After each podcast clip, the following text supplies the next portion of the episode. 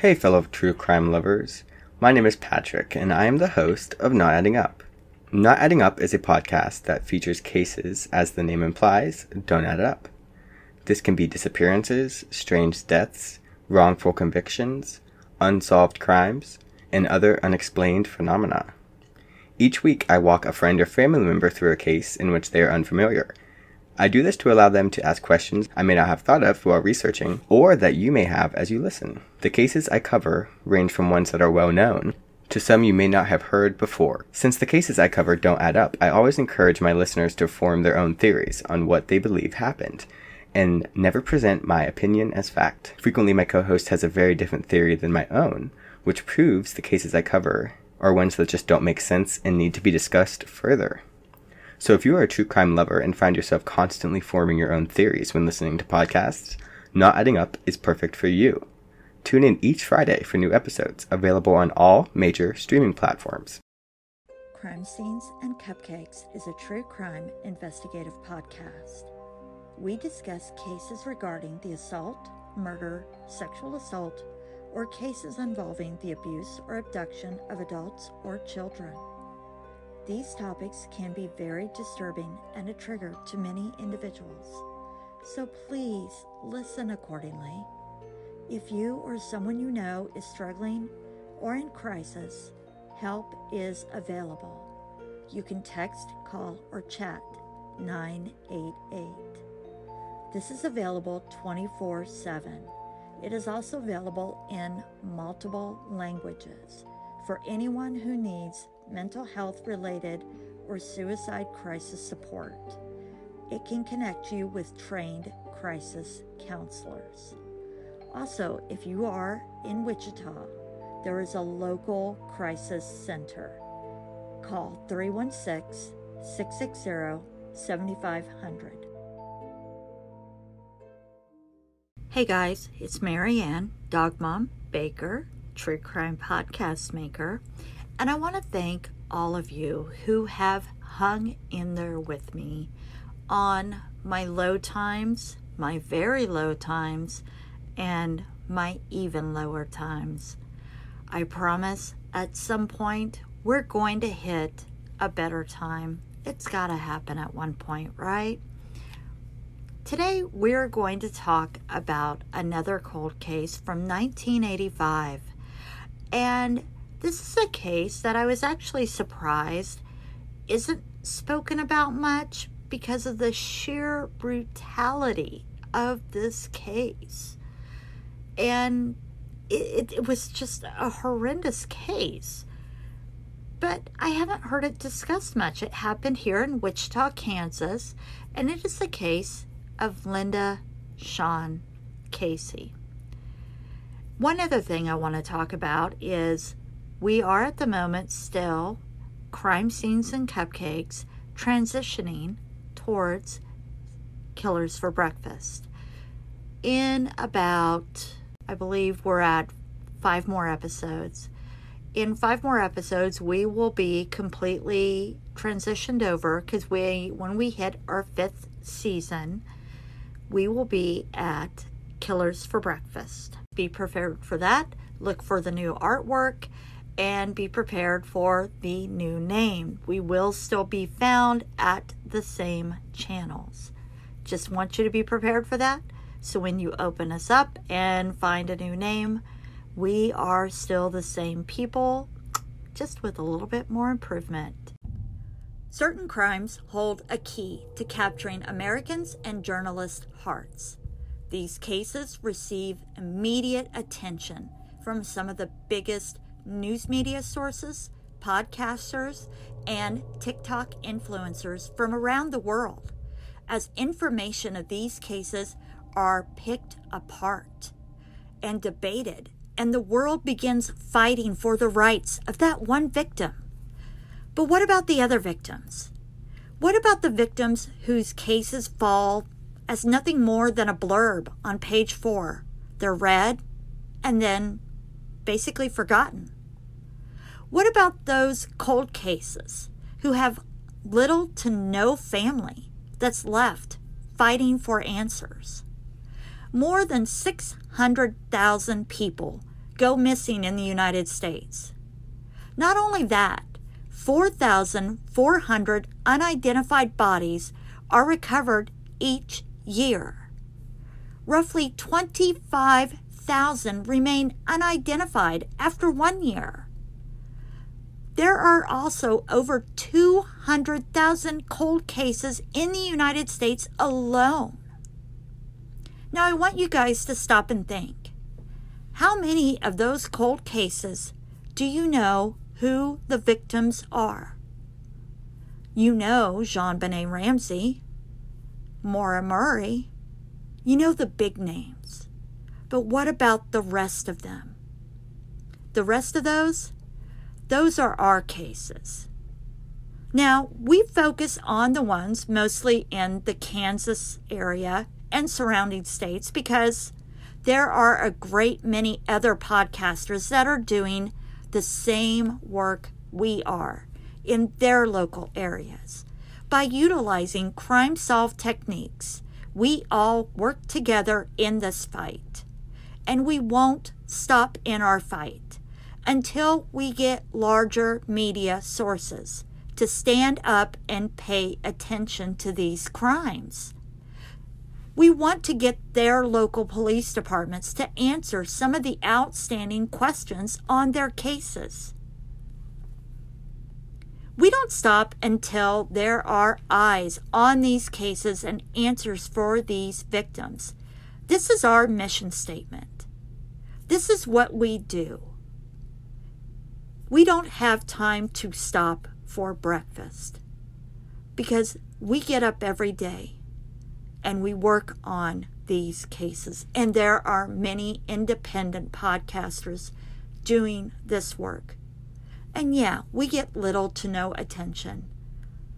But we are striving and we will continue to do so until we get the attention of larger media sources on the cases, not our podcast.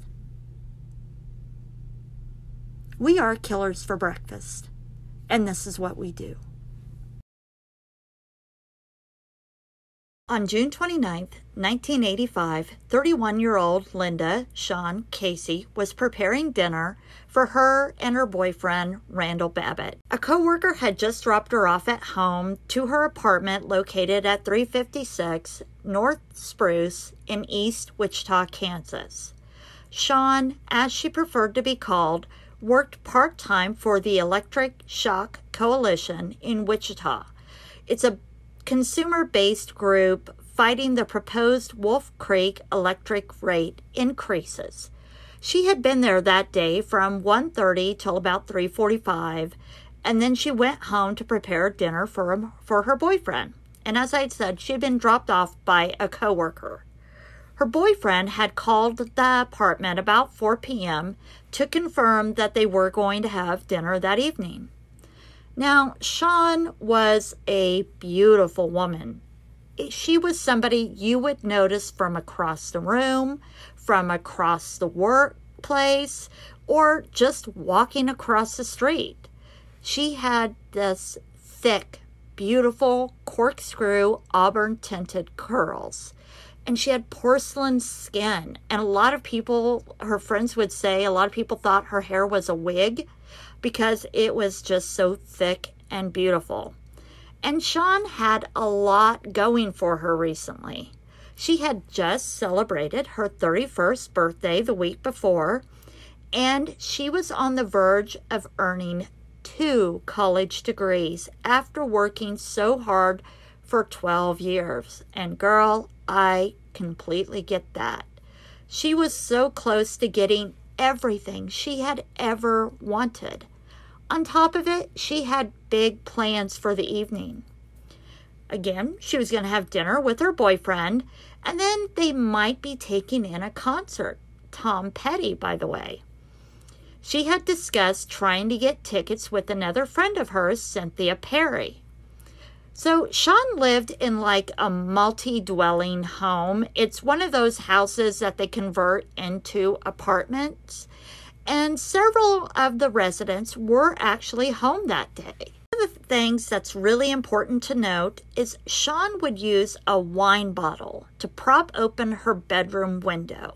She did that to kind of circulate air throughout the room, and she loved to be able to get that fresh air and sunshine for her plants while she would bustle about her busy day.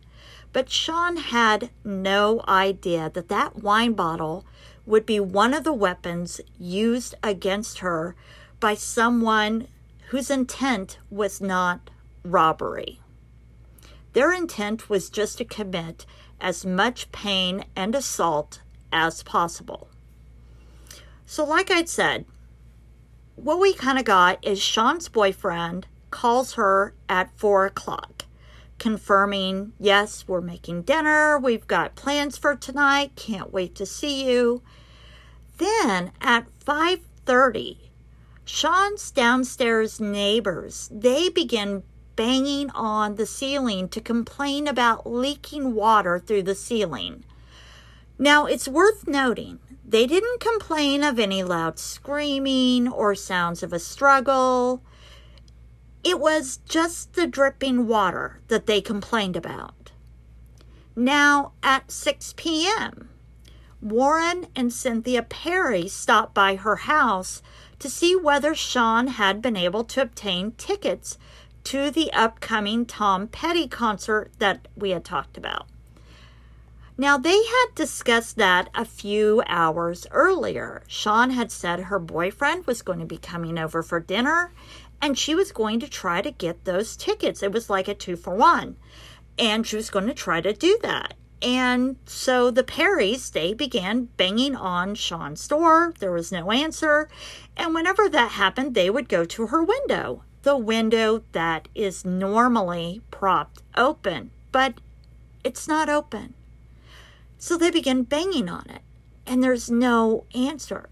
And they thought it was really odd that this window, this bedroom window that is normally open, it's not open and Shawn's really meticulous about lighting for her plants. And the window's not open and it's kind of covered. And they're they're banging for like 10 minutes and there is nothing. They're a little freaked out by it, but little do they know just how freaked out they should have been. Because police are thinking that at that time the killer could have still been there, on the other side of the door, just watching and waiting. Were they going to leave? Or were they going to be his next victims? Or had he been caught? So when they decided to leave, it could have either saved their lives or they could have caught a killer. That one question we will never really know the answer to. Now, finally, Randall Babbitt, Shawn Casey's boyfriend, finally arrives home just a little bit before 8 p.m. And he's not prepared for what's waiting for him. He arrives in the apartment, and again, he's thinking things are a little off. And he goes in and he sees something in the corner of the bedroom and that's when he realizes it's Shawn's body. And the wine bottle that had been used to prop open the bedroom window to provide that cool breeze, it is staged grotesquely on her body. And we're not going to get into that exactly. Now, we do get into the crime a little bit here shortly, but that is so that we can hopefully find some information and find justice for Shawn and her family and friends.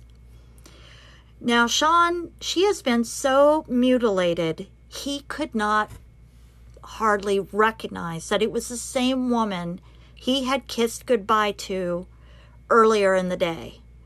Shock, terror, disbelief, it all just washes over him. He can't call 911 from the apartment because the telephone wire, he realizes, has been savagely sliced through and it's bloody. Instead of running to a neighbor, he just grabs his keys and jumps in his car and he heads to the Spangles at Central and Hillside. And a lot of people have questioned why the hell would you do that? Why would you drive all the way over there? Because it's it's not right there. It, it's close, but it's not right there. And he states because in that moment, all he can think about is that that Spangles had Shawn's favorite salad bar. And he just needed to get there in that moment. And I'm sure all he could think about was he needed a safe space. That is something so horrific. Your brain is not firing at a normal level. And he just needed a safe space. And for him, the Spangles at Central and Hillside in that moment was his safe space. Unfortunately, in his state of shock, when he phones 911, he gives him the wrong address because he just isn't thinking right. It's not until he gets back to that apartment where his girlfriend is at in such a horrific manner and he's waiting He's waiting for those flashing lights. He's waiting for the police to show up and just hurry up and get here so we can figure out what the hell has happened to Shawn. But 10 minutes go by. 15, 20 minutes. Where the hell are the police? And he's like, okay, I, I've got to call the police again. And he goes to a neighbor this time. He's thinking a little bit clearer. And he calls dispatch. And that's when he finds out, oh, Shit. He gave him the wrong address. Once police finally arrive, that's when the investigation can finally begin. And I am sure at that moment, Randall and all of Shawn's family and friends who were beginning to gather, I'm sure they were all thinking, okay, the police are starting to look at this crime scene, and it's going to be a few days or maybe a few weeks, but police will find her killer they didn't think they would still be thinking about this for 38 years. But 38 years, and we are still trying to find answer for Shawn's family, friends, and loved ones. But let's take a moment and look at the investigation and look at what happened to Shawn. So hopefully we can get answers in her case. When police arrive to investigate, they are able to determine that the killer had not just killed Shawn. Police suspect Shawn's killer had spent some considerable time in her East Wichita apartment on that Saturday. They noted that there was no forced entry to either door, and police began to wonder whether Shawn knew the person or if the person had come to her home under a guise such as a gas man or another type of worker. I have my own theory, and we're going to get to that. Now, Shawn had been sexually assaulted, as well as her body was mutilated. This killer exhibited a lot of rage towards Shawn. The items that were used on Shawn, though, were from around her home. It's not like the killer brought a bunch of things with him. So it doesn't appear as if this was anything planned by the killer. The killer used Shawn's butcher knife to stab her. In fact, the butcher the killer had used the butcher knife with such force that the butcher knife was bent. The killer cuts the phone cord but he doesn't cut it until after there is blood already on his hands. So this makes me think that he had to stop what he was doing to cut the phone line. Now, what would make a killer stop in the middle of what they were doing? They're covered in blood, their hands at least are, to stop to cut a phone line. Was the phone beginning to ring? Was the noise interrupting his fantasy? He had to have had control of Shawn under that moment. Why else would he feel okay to walk away? Why why would he feel like it's an okay moment to walk away from her to go cut that phone line. Then there's that wine bottle. That wine bottle that's used in multiple times in this case has really just stuck with me. That wine bottle was used to prop the window open to catch cool breezes on a June day. Did that wine bottle catch the eye of the wrong person? Could the person have been able, and I can't find any pictures of the house, and I just wonder could the person have been able to come through that open window while Shawn was gone at our meeting? They just waited. And they waited while Shawn was on the phone with her boyfriend, while Shawn turned her back to make dinner. Were they in there waiting somewhere? And then that's when the blitz style attack occurs and he strikes her with the wine bottle. Because they talk about how she was beaten about the head with the wine bottle. Were those the first strikes to incapacitate Shawn? Able to incapacitate her? Then he's able to, while that's happened, after being struck by this wine bottle that happens to be so strong that it still hasn't shattered.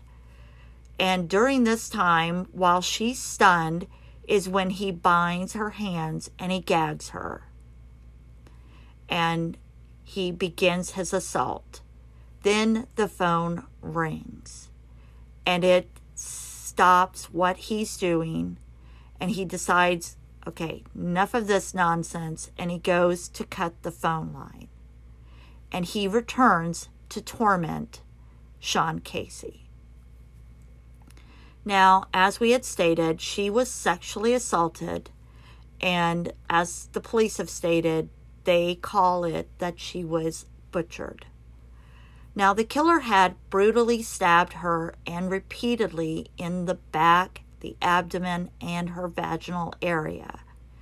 He used a, the butcher knife again, using something from her home. He used a butcher knife from her own kitchen. And then the killer does something which tells us that if the killer is acquainted with her, I don't think the killer knows her very well. The killer might know her from the neighborhood, or the killer might know her from afar. But I don't think this killer is in a close circle if they know her at all.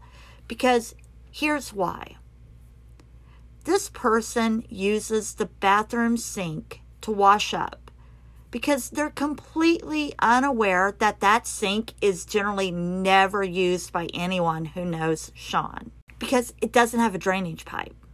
And everything would immediately overflow and drip into the downstairs basement.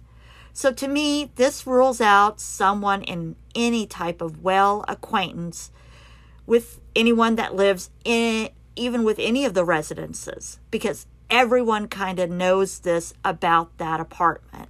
The killer of Shawn Casey, they did, they were able to know to go into Shawn Casey's closet, and maybe this is again just after a lot of searching because it seems like they went through her house quite a bit.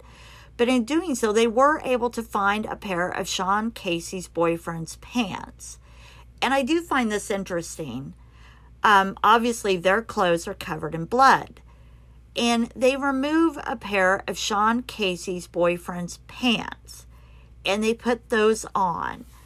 And they end up taking all of their clothes with them because the police do not find any blood-stained pants. And I just find that, you know, a, a little odd as to how they would know to look for that pants, but it also shows the amount of time that they had to have been there to wash up that much blood, get cleaned up, go through the items. And it also tells us that they, to me, they had to have been there before Shawn Casey had come home for them to have accumulated some of these items. I think they had to have been in the home prior to her coming home. And there weren't a lot of abnormal things. They go back to Shawn's early years. Now, Shawn Casey, she was, as we had said, an outgoing, amazing woman. She loved jazz, polar bears, gardenias, and French racing bicycles. She baked cookies for neighborhood kids and quoted Jean Paul Sartre, adopted stray cats, and loved nothing more than spending time with friends over Chinese dinners. She had played the flute and twirled a flaming baton in her high school band. She was the type of woman who transformed weed patches into clusters of zucchini and tomatoes. She loved her plants. She dreamed of going on to archaeological digs in South America. She would braid red, gold, and green Christmas ribbons onto all Christmas packages to give them each that special Shawn individual touch. She wanted everything in life to be special. Now, as we had stated before, and also because Shawn was a WSU student, that really got the rumors going that her murder was tied to BTK. Authors even mentioned her case in books about the serial killer. But police say, and they have gone through this extensively, Dennis Rader is not responsible for this crime. Detective Heather Bachman from the Wichita Police Department was quoted as saying, due to the victim's demographics, and well, you know, everybody wanted when you couldn't figure it out immediately who did it, they wanted to say, well, what about BTK? And we come across that with all of our cases. But you can't blame everything on the local serial killer. A lot of DNA evidence that back in 1985, as Detective Bachman states, we didn't have the ability to take that and process it. That we have been able to do in the last year and are working on it. The problem is they haven't gotten a lot of hits off of that yet.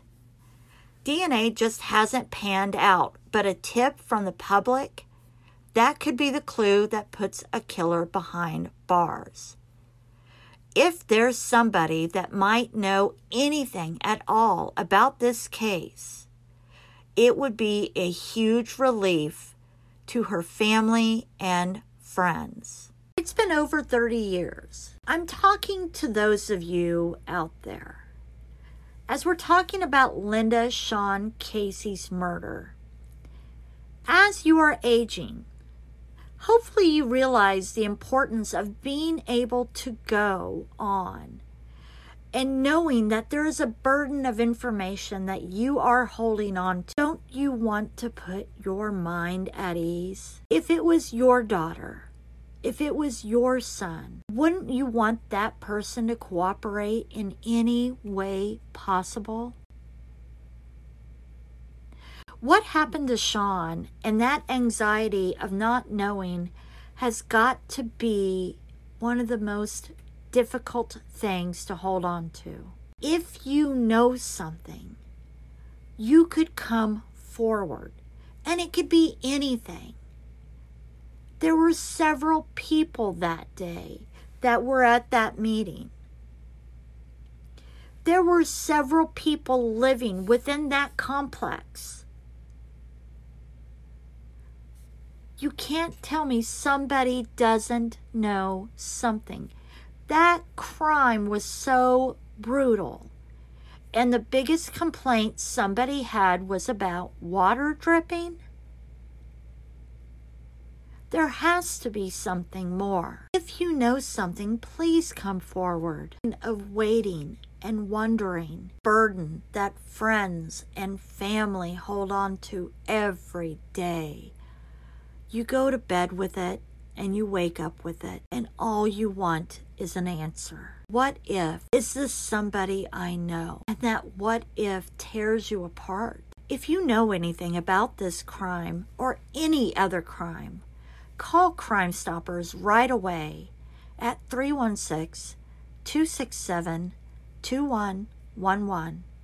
You don't have to give your name, and if your tip leads to an arrest, you could be eligible for a cash reward. Crime Stoppers is a not for profit organization of Citizens Against Crime. Please come forward. Linda Shawn Casey was murdered on June 29, 1985, at 31 years old. But we have not forgotten her case and we have not forgotten her name. Help us keep this case going. Help us spread awareness and help us spread her case. Thank you for listening. Be safe.